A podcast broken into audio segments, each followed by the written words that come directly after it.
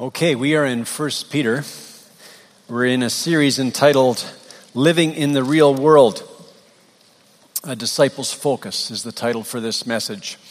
Uh, we'll start in chapter 1, verse 13 today. Verse 13 Therefore, preparing your minds for action and being sober minded, set your hope fully on the grace that will be brought to you at the revelation of Jesus Christ. Whenever we see that word therefore, we are to ask the question, what is it there for? And it's there because Peter is referring back to the first 12 verses of this letter. What he's saying to them is, hey, you have come to trust in, in Jesus. You feel like strangers in the world, but you have this solid foundation in Jesus. You were chosen according to the foreknowledge of the Father before the foundation of the world to be a son or a daughter of the Father. You are being sanctified in the Spirit. You are being made holy for obedience to Jesus. You've been born to this living hope through the resurrection of Jesus into an imperishable inheritance. You are secure. You are guarded by God's power every day. Even in the midst of trial, even in the midst of suffering, you have this inexpressible joy. Your faith is real. You've been privileged with revelation, the revelation of the Messiah. What the Old Testament prophets longed for, you've received. An Israeli Jewish girl, her name is Anastasia. She was struggling in life. For her, life was meaningless. She described herself as, as confused, as angry, manipul- manipulative. She was hurting others. She was hurting herself. She was in a, a self destructive phase, and she thought, okay, I'm from Jewish background. Maybe I should go back to my Jewish roots. And so she started to pray Jewish prayers. She went to the synagogue, but she said it was like putting a band aid on cancer. She started smoking marijuana, and with the drug, she could at least work up a smile. But her life continued to be empty. She found herself in a sad, empty, lonely place. She couldn't find her way to freedom. She turned to a Messianic Jewish friend, asked her for prayer. She felt like she needed a lawyer. She was ridden with guilt, with shame. She felt like she needed a lawyer. Her friend directed her to the scriptures, and one day she was reading in Isaiah, Isaiah chapter 53, verse 4. Surely he has borne our griefs and carried our sorrows, yet we esteemed him stricken, smitten by God, and afflicted. But he was wounded for our transgressions, he was crushed for our iniquities. Upon him was the chastisement that brought us peace, and with his stripes we are healed. Some translations, by his wounds we are healed. And we, like sheep, have gone astray. We have turned every one to his own way, and the Lord has laid on him the iniquity of us all. Now, she read those verses, she questioned, well, who, who is being talked about here?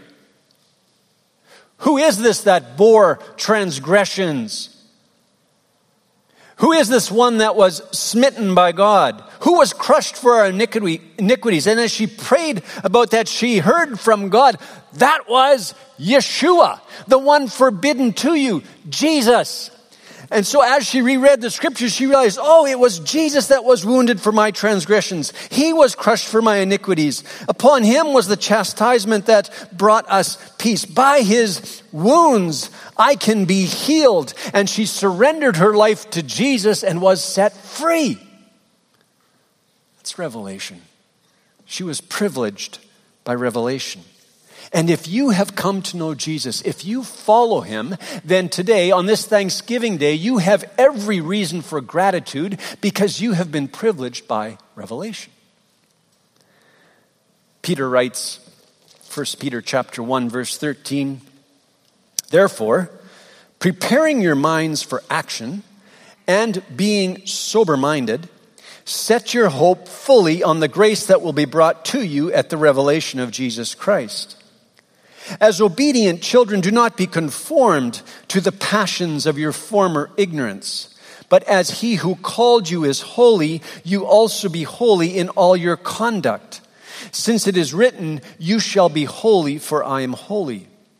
And if you call on him as Father who judges impartially according to each one's deeds, conduct yourselves with fear throughout the time of your exile, knowing that you were ransomed from the futile ways inherited from your forefathers, not with perishable things such as silver or gold, but with the precious blood of Christ, like that of a lamb without blemish or spot.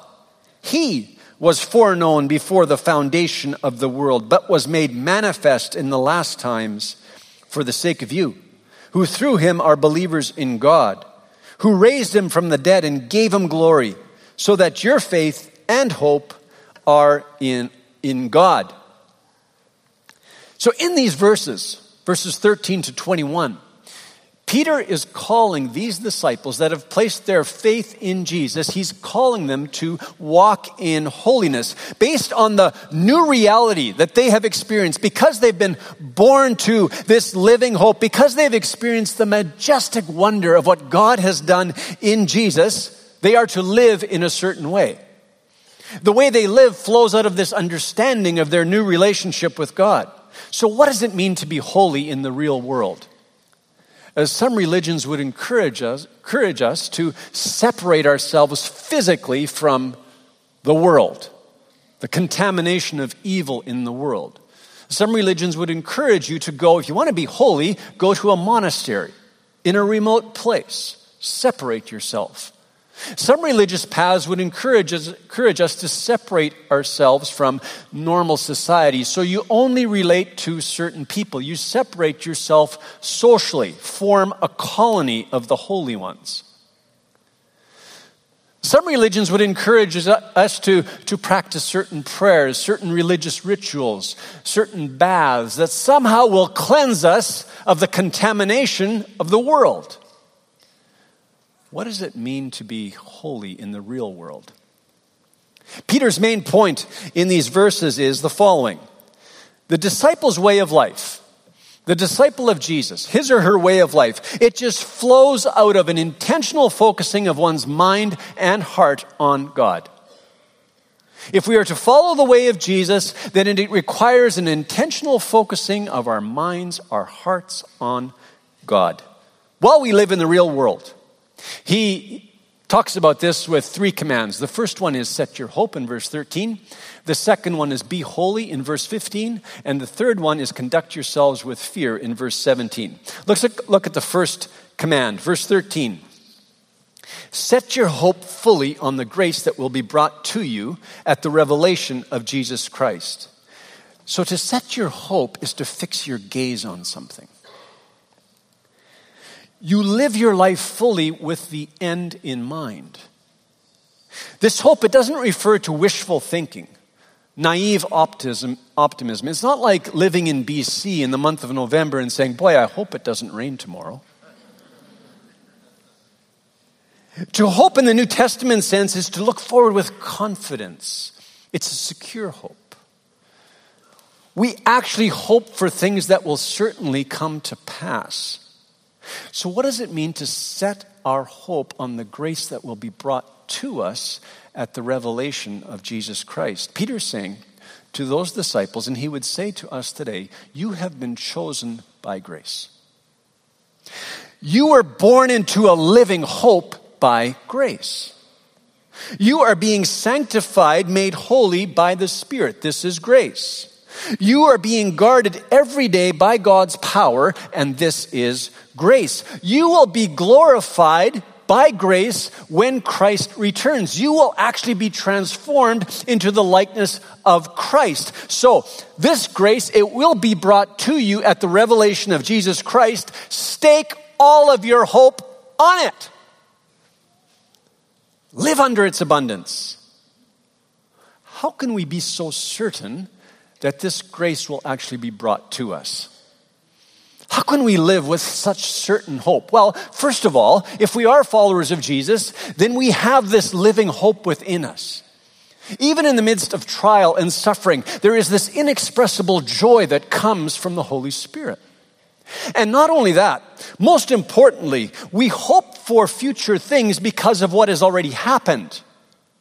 We have been born to a living hope, and that has happened because Jesus actually came, He lived, He died, He rose again. That has happened. Those things are undeniable. And so, because of what God has already done, we set our hope on the grace to be revealed.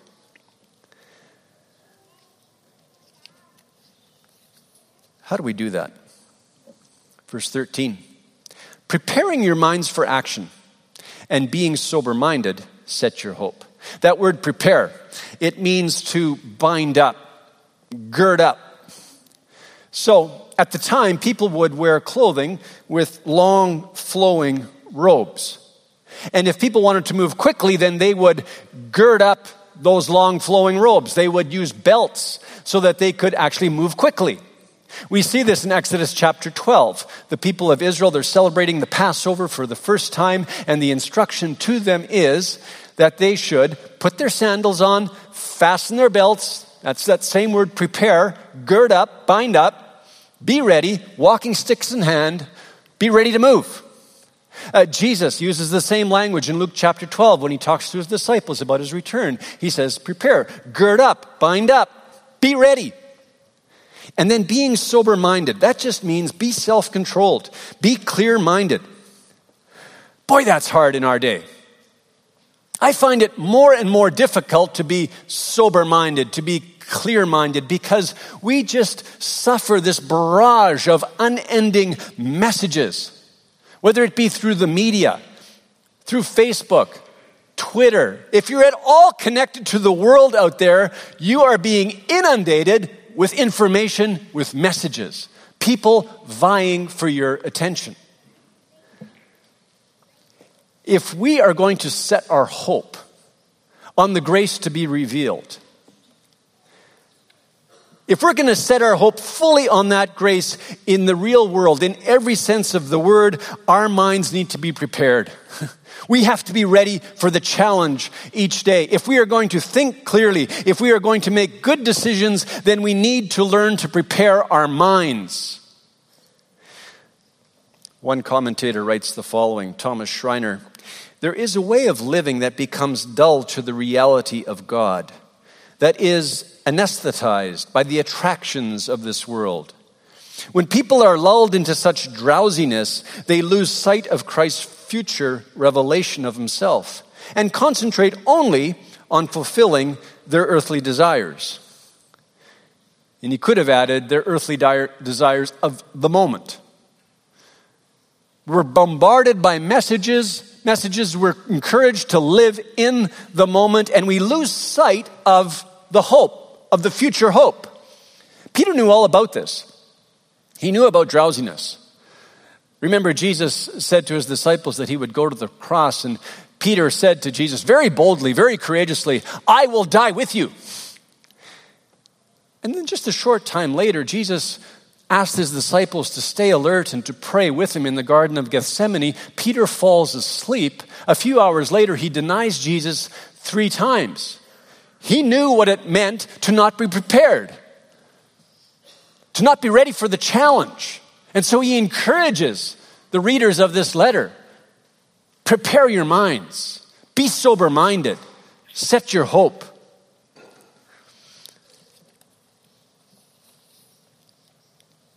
Sometimes we're just running so fast we appear to be intoxicated. We're carried by the waves of our society, so we need to stop. We need to meditate on the truths of Scripture, allow them to fill our minds, nourish our souls. The first point on your outline based on the living hope we have been born into, we walk with minds focused on the final goal. We walk with our minds focused on the final goal. Here's a picture of what that looks like. Uh, Joanne Collins, uh, the wife of Jim Collins, Jim Collins is the author of a well known book, Good to Great. Joanne began racing marathons and uh, triathlons in the early 1980s. As she accumulated some experience, she grew in confidence. She began to feel the momentum of success. And so she entered this triathlon, and despite many obstacles, she managed to finish in the top 10. A few weeks later, she was sitting at breakfast with her husband, reading the newspaper, and then very calmly she put down her newspaper and she said to herself and to Jim, I think I can win the Ironman. The Ironman, the World Championship of Triathlons, it begins with four kilometers of swimming. That in and of itself would kill me. Four kilometers of swimming. That is followed by 180 kilometers of cycling. And if you're still on your feet, then you run for 42 kilometers along the lava baked coast of Hawaii. Was she delusional? What was she thinking? To win the Ironman, she would have to quit her job. She had a number of offers to graduate school. She would have to delay those opportunities. The interesting thing was that she didn't try to persuade herself or Jim. She simply observed that she had come to understand that this was a fact. She had the passion to win, and she had the genetics. And if she would train and win races, she would have the money to compete as well. She was within the realm of possibility. She was not delusional. So, she quit her job. She turned down the offers to graduate schools. She started to train. Three years later, on a hot October day in 1985, she won the Ironman, world champion. She had set her hope. She had focused her mind on the goal that she had set for herself. Now, that's an example of what Peter is talking about. He says to us as disciples of Jesus, set your hope on the final goal. Live with the end in mind. Focus your mind on what God has called you to. Now, in our world, we have to be intentional. We talked about this a number of weeks ago. If we are not intentional, if we do not separate time to be with God, to sit in His presence, if we don't have a time and a place when we meet with God, we will be carried by the waves of this world our minds will be filled with all of the messages that are coming from all of those people that are vying for our attention. We will be carried. We will not have our minds focused on what God has for us. So find your time, find your place. It might be your bedroom, it might be an office, a den, it might be a closet, it might be in your car. But one thing is not optional. If we are to follow Jesus in this day, in the 21st century, we have to be intentional. We have to be focused. We need to set our hope on the grace that will be brought to us at the revelation of Jesus Christ. If we don't, we'll be carried away.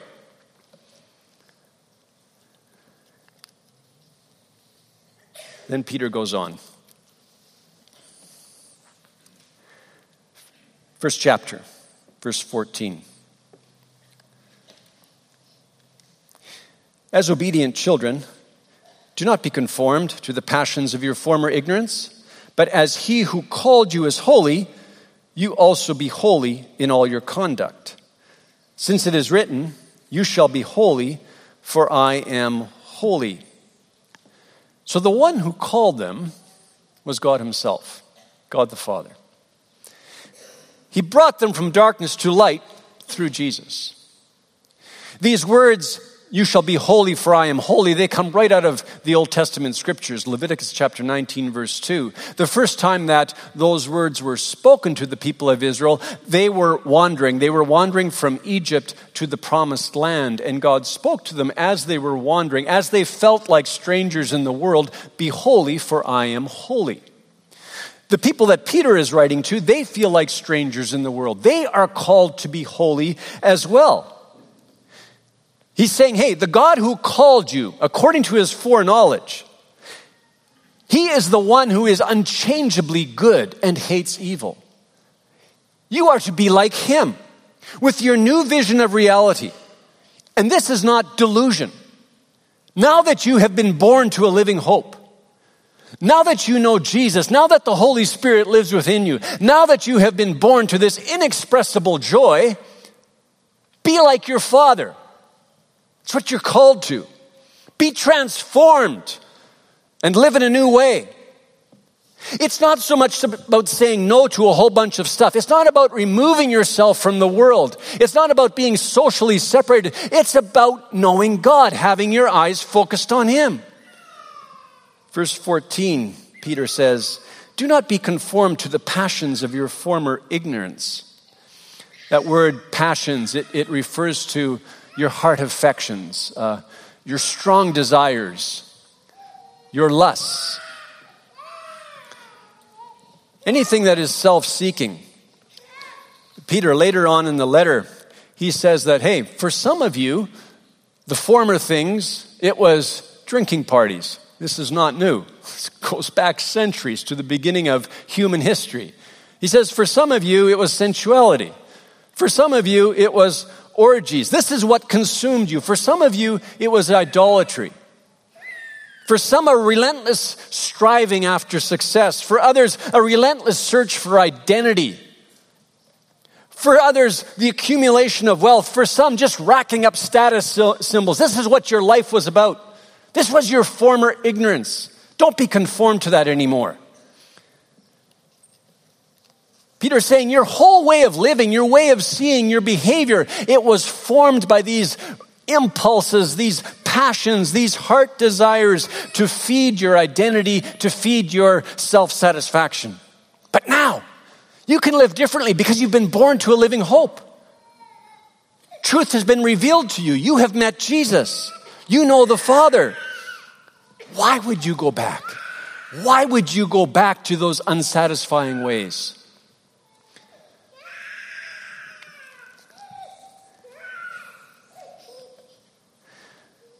The beautiful thing is that when we cry out, God hears our cries. so, God bless that child. He has a father, that's a good thing.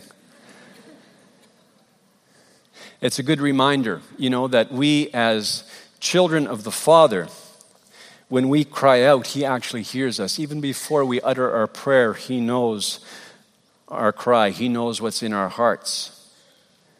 And because that is true, we are called to be holy, to walk in holiness. The central thought of this section is make holiness your trademark. Be like your Father in your whole way of life.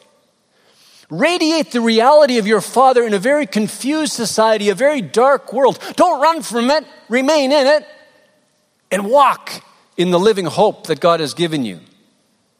This passage doesn't spell out every decision that you should make in life. It doesn't give you a word for every moment of your life. But it does identify where your heart affection should be set. It does tell you where you should be focused, where your conduct should be grounded in God Himself. So, the second point in your outline based on the living hope we have been born into, we walk with eyes fixed on the one, the only one, God Himself, our Father. So, this is really important to remember. As I said, we are bombarded by many different messages. There are many that are vying for our attention. There are many that are setting themselves up as models for us. And it's really important to remember that the only one that can serve as model for us, the only one that can show us what it means to be, what it means to live, what it means to be holy, is the Father Himself. Your fellow students can't do this for you. Your professors can't do this for you. Your nuclear family can't do it for you. Neither can the extended family. Your favorite musicians can't do this for you. Your favorite actors can't do this for you. Not even the most influential people in the world can do this for you. The only one worthy of showing you what it means to be, what it means to live, what it means to be whole, what it means to be holy is God Himself.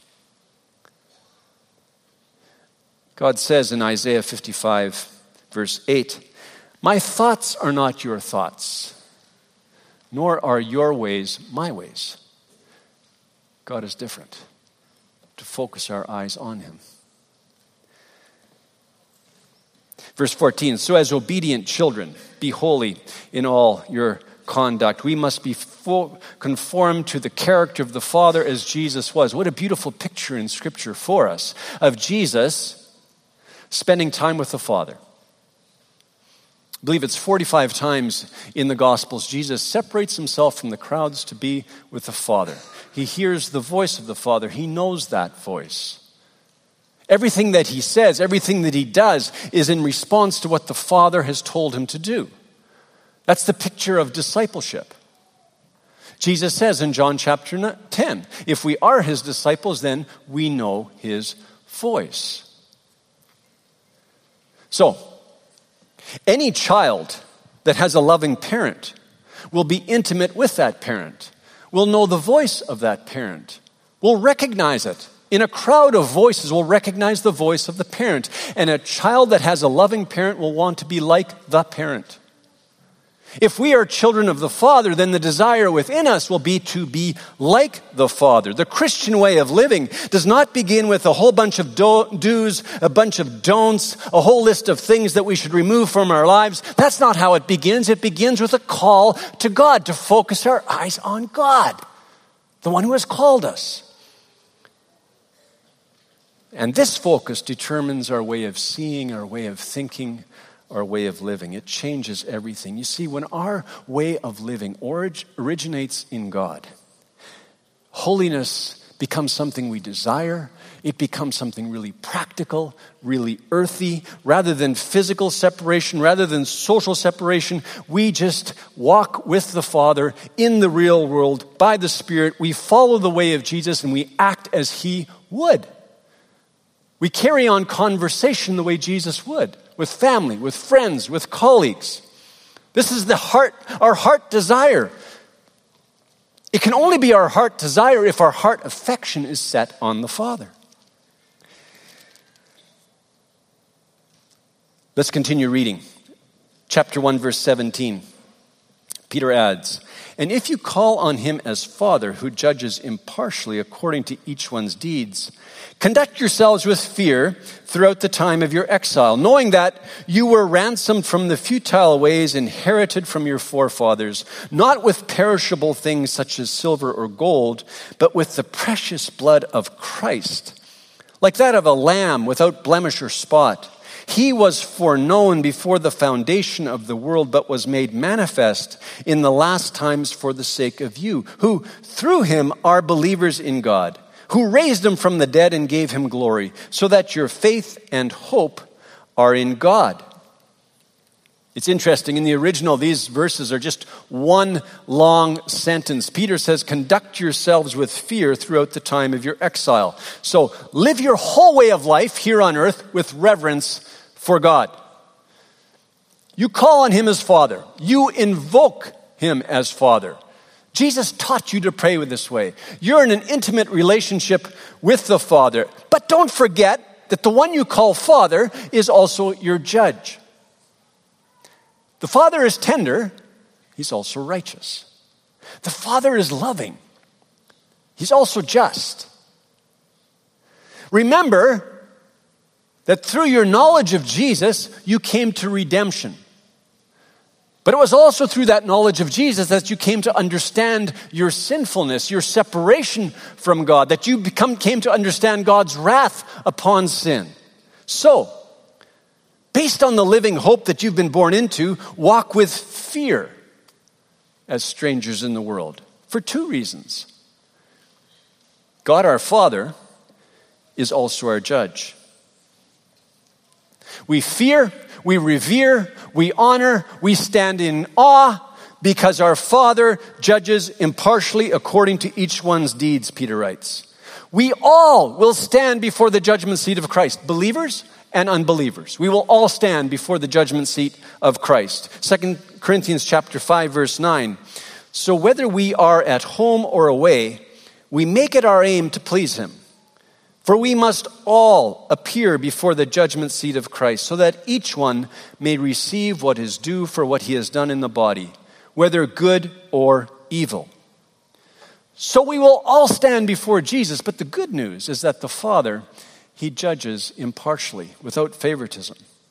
This fear of God is not a paralyzing terror, it's not meant to immobilize us. It's meant to encourage us to be sober minded, clear minded. It doesn't undermine our confident hope in God. Rather, it encourages us to actually set our hope on the grace that will be brought to us. It encourages us to fix our gaze on God. From a biblical perspective, those that don't fear God are the foolish ones. It's a society that no longer fears God that is dizzy. Rex Murphy he wrote a, an editorial in the National Post on July 28th, and he was reflecting on our 150th anniversary celebrations in Canada. And this is what he wrote We are in an era where celebration has adopted a peculiar mode, that of the confession of sins not our own. That the past had its sins and crimes is beyond all denial. But the rather zealous recounting of them implies a curious exemption from like failings in those who so piously enumerate them in our present. But quite wonderfully, implicit in the apology for the sin of another is that it is not one's own, or indeed ever could be. It is the cry of the Pharisee. Every such apology is the vessel for a sly boast. There is no moral turmoil in apologizing for the sins of someone else. This has become so common in our day. Apologizing for the sins of former generations. And this is not to deny that our forefathers have sinned. But we are hypocritical. We are to be pitied. We are gravely misled if we think that we are righteous because we confess the sins of former generations. We will stand before God and be judged according to our own deeds, not the deeds of former generations. We will be judged for the sins of our generation. And so to fear God, to acknowledge that God is our Father, but also our judge, that is the first step toward holiness, toward sanity, toward wisdom. So, does this mean that our salvation hangs in the balance? Does this mean that we have to earn it, just do better? It's not unusual for people that have been members of the church for most of their lives, in their final days, to ask the question I wonder if I did enough to merit salvation. Did I do enough? And that's why this second point here under fear of God is so important because we also fear God based on our awareness of how redemption happened, how it happened. This plan of redemption, it didn't have its origin in a human heart. It had its origin in the heart of God. Before the foundation of the world, before the universe was ever created, God decided to set his affection on us. The Father chose us. That's what the scriptures say. Before the foundation of the world, the Father chose Jesus, his very own Son, to come and die for us. Jesus decided to come, live among us. He emptied himself, went to the cross, died on our behalf. His blood was spilt, the perfect sacrifice, fully man, fully God, dying for the sins of humanity. His innocent, innocent blood shed for our ransom so that we could be bought back. The Father knew from before the foundation of the world that we would never, ever, ever be righteous enough. That there would be no way for us to merit our salvation. That's why he sent Jesus. So Peter asks, Why would you return to your former passions? Why would you return to your futile ways? Verses 18 and 19, Peter writes, You were ransomed from the futile ways inherited from your forefathers with the precious blood of Christ, he says. That word futile, it means lacking reality. It is senseless, worthless, vain, We have received, he says, from our forefathers futile ways. coming to Jesus, we were released from the enslaved patterns of our forefathers. Do we find that offensive? Would you agree with Peter? These verses, they open up a window into what God thinks about human religion. In the scriptures, other religions are never applauded. The scriptures never say that religious effort, that is a noble effort. That is to be applauded. You're trying to gain redemption? I applaud you. The scriptures never say that. Why?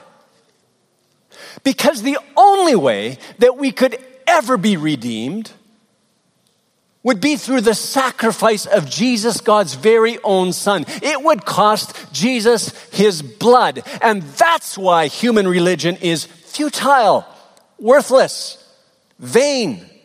Even Paul, born into Judaism, Hebrew of Hebrews, from the tribe of Benjamin, he looks on his heritage in Philippians chapter 3 and he says, rubbish in comparison with the surpassing worth of knowing Jesus. So, Peter here, he's not encouraging his disciples to dishonor their parents or to dishonor their grandparents. That's not what he's talking about. He's just saying, if you have come to know Jesus, if you have been born to this living hope, don't go back to the futile ways of your forefathers. Focus your mind, prepare your mind, be sober minded, set your hope on the grace to be revealed at the revelation of Jesus. You were bought back. You went from death to life by the sacrifice of an imperishable, indestructible life. 1 Peter chapter 3 verse 18. For Christ also suffered once for sins. Once for sins. The righteous for the unrighteous. That he might bring us to God, being put to death in the flesh, but made alive in the spirit.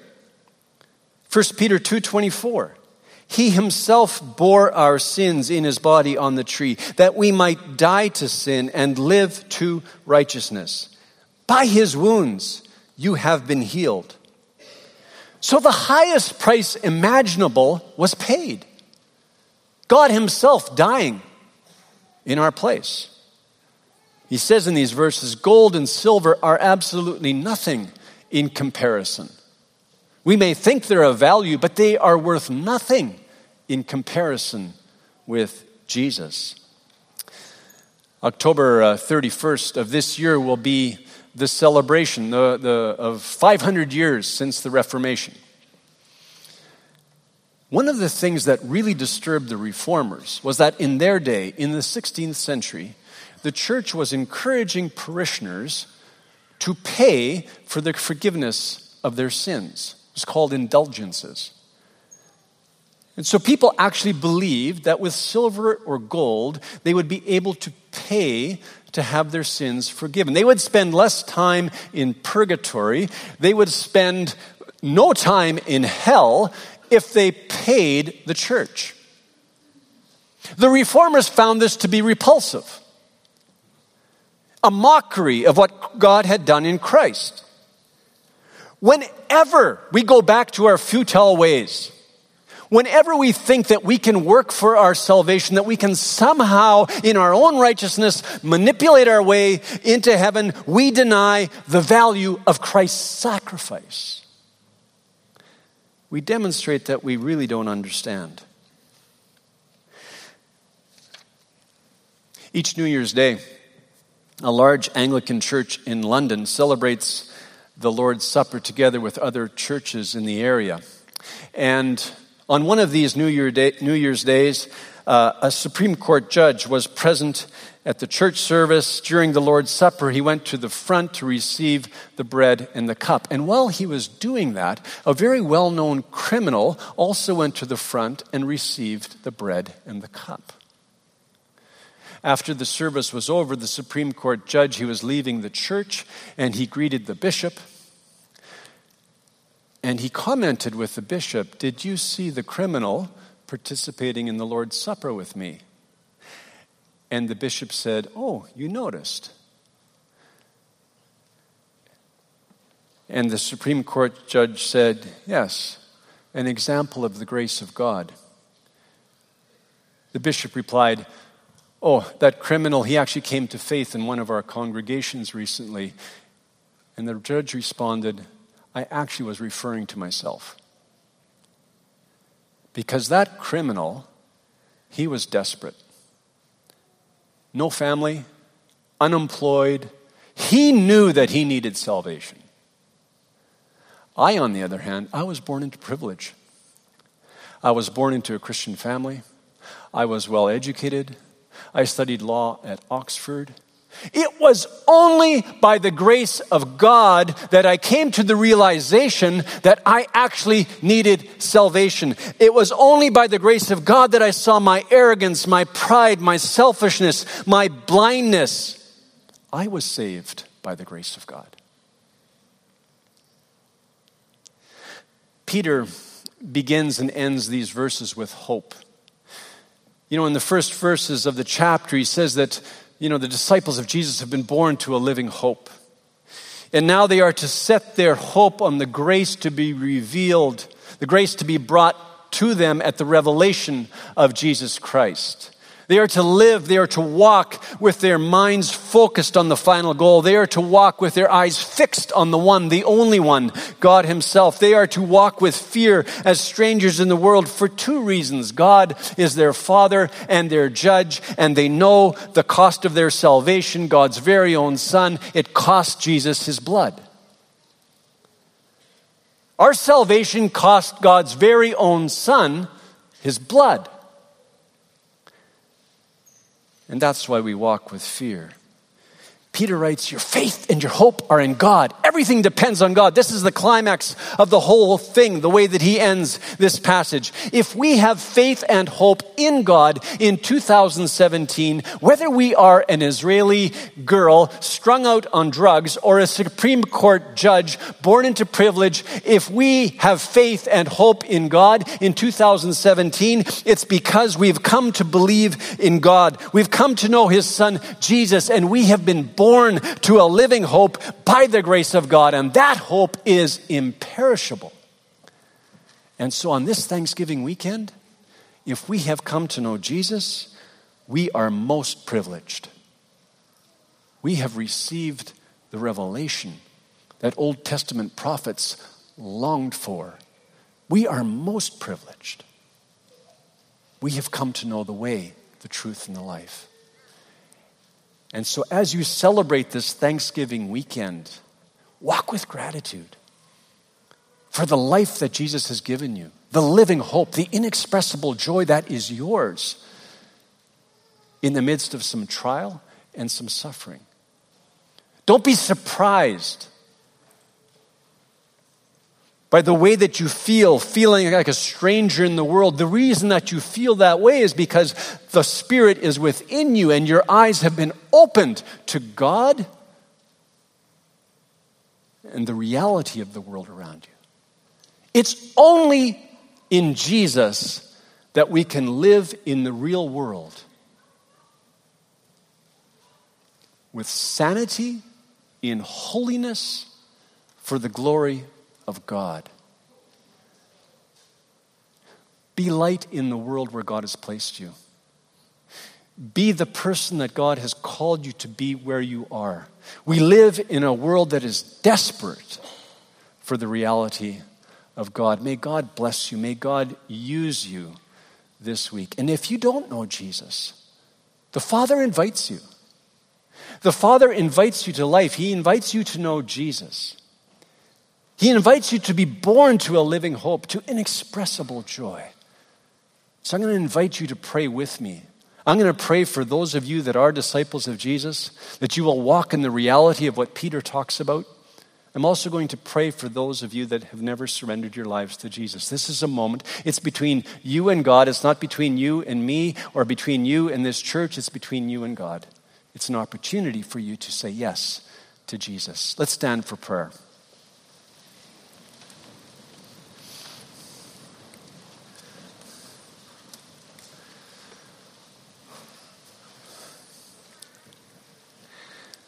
So, Father, I pray first of all for those that have never surrendered their lives to you. And if that is you and you want to give your life to Jesus today, if you want to be born to a living hope, I ask that you pray with me. Father, I need you. Father, I need a new hope, a new meaning, a new peace. I turn from my ways, I turn from my attempts, I turn from my sin, and I turn to you. And I thank you, Father, for sending Jesus to die for my sin. Thank you, Jesus, for paying the price that I could never pay. Thank you for the gift of forgiveness of sin. Thank you for the gift of eternal life. Father, I ask that you send your Spirit to live within me, to empower me to follow Jesus, to live this life that you have invited me into. I thank you that you are good, that you are faithful, that you are present. I surrender my life to you. I ask you, Jesus, to be the Lord of my life. Guide me by your Spirit. If you prayed that prayer, I'd encourage you to talk to the person that brought you or to go to the Welcome Center. Don't leave without talking with someone today. And now, Lord, I pray for all of us that are your followers, your sons and daughters. I, I pray, Lord, that we would set our hope, that we would fix our minds on the grace that will be brought to us when Christ returns. I pray that we would fix our minds on the final goal. I pray that we would be sober minded, clear minded. I pray that we would live with our eyes fixed on you, Lord. I pray that we would walk in reverence because you are our Father, you are also our judge. So, Lord, may we remember the cost of our salvation, that it cost you, Jesus, your very own blood. May we walk with gratitude. Thank you that we don't have to work, strive for our redemption. Thank you that it is ours by grace through faith in you, Jesus. May we share this wonderful, wonderful story, the, the wonderful truth of who you are, Jesus. May it be on our lips. May it be reflected in our lives. May we be light in the world today. Use us for your glory, we pray, God. And now may the grace of our Lord Jesus Christ and the love of God and the fellowship of the Holy Spirit be with us all. In Jesus' name, amen. Amen. God bless you. Have a wonderful Thanksgiving weekend.